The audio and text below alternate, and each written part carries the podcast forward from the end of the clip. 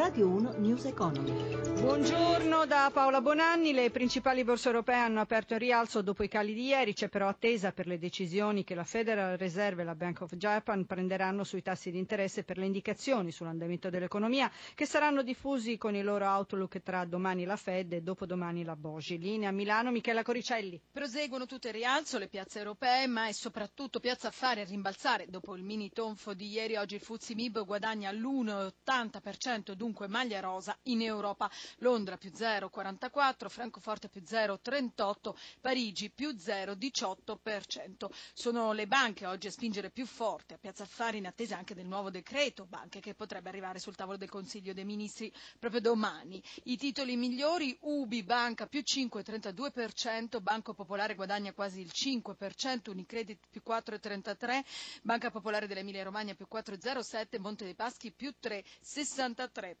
Lo spread fra BTP italiano e Bundo tedesco sale a 128 punti base, il rendimento dei nostri titoli decennali è all'1,55%, tra l'altro oggi inizia la serie di aste dei titoli di Stato di fine mesi, oggi tocca ai BTP indicizzati l'inflazione europea, domani è la volta dei bot semestrali. Per quanto riguarda il cambio l'euro si scambia a un dollaro 12,89 e il petrolio, il Brent si sta avvicinando ai 45 dollari al barile, il greggio americano ai 43. Linea allo studio. Passiamo al dibattito sulle pensioni. Non prendo impegni sui trattamenti minimi, ha detto Matteo Renzi, sollecitato da una cittadina durante i festeggiamenti di ieri del 25 aprile, ma il tema è sul tavolo del governo. Intanto i sindacati premono sulla flessibilità in uscita e da oggi arrivano le prime buste arancioni dell'Inps. Luigi Massi.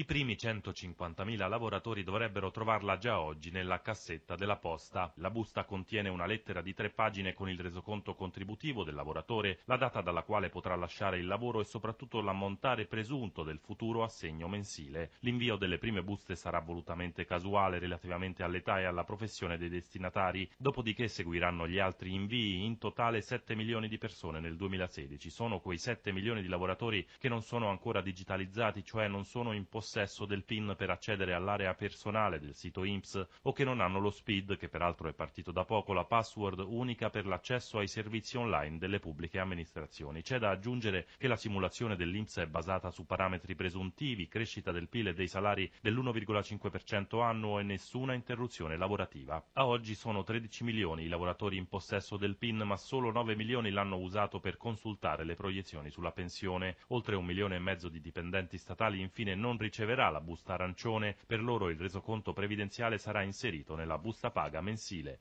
Fisco allo studio le ipotesi di nuove finestre per il rientro dei capitali che, che porterebbero all'erario tra 1 e 2 miliardi. Intanto Equitalia da oggi prolunga fino alle 15.15 l'apertura nelle sedi che registrano una più alta affluenza dei contribuenti.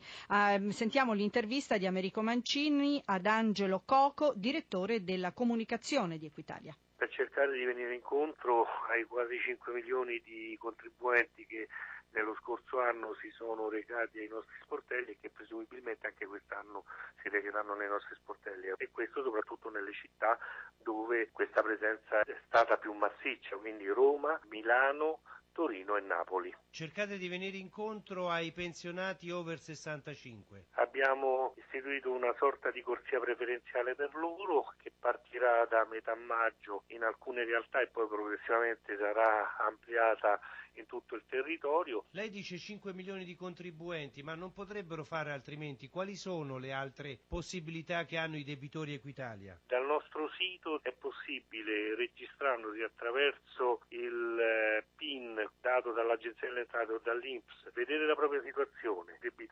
chiedere una rateizzazione, pagare e chiedere eventualmente la sospensione eh, della cartella nel caso si ritenga non, quella cartella non si debba pagare. È facile avere una rateizzazione per un debito complessivo fino a 50.000 euro, non c'è bisogno di documenti a supporto. Fino a 50.000 euro chiunque può rateizzare i debiti Assolut- Equitalia? Assolutamente sì, con eh, rateizzazioni fino a 72 rate e per situazioni più complicate addirittura fino a 120 rate. News Economy a cura di Roberto Pippan torna nel pomeriggio alle 17.32 in redazione Cristina Pini, da Paola Bonanni a voi tutti buon proseguimento di ascolto su Rai Radio 1. Radio 1 News Economy.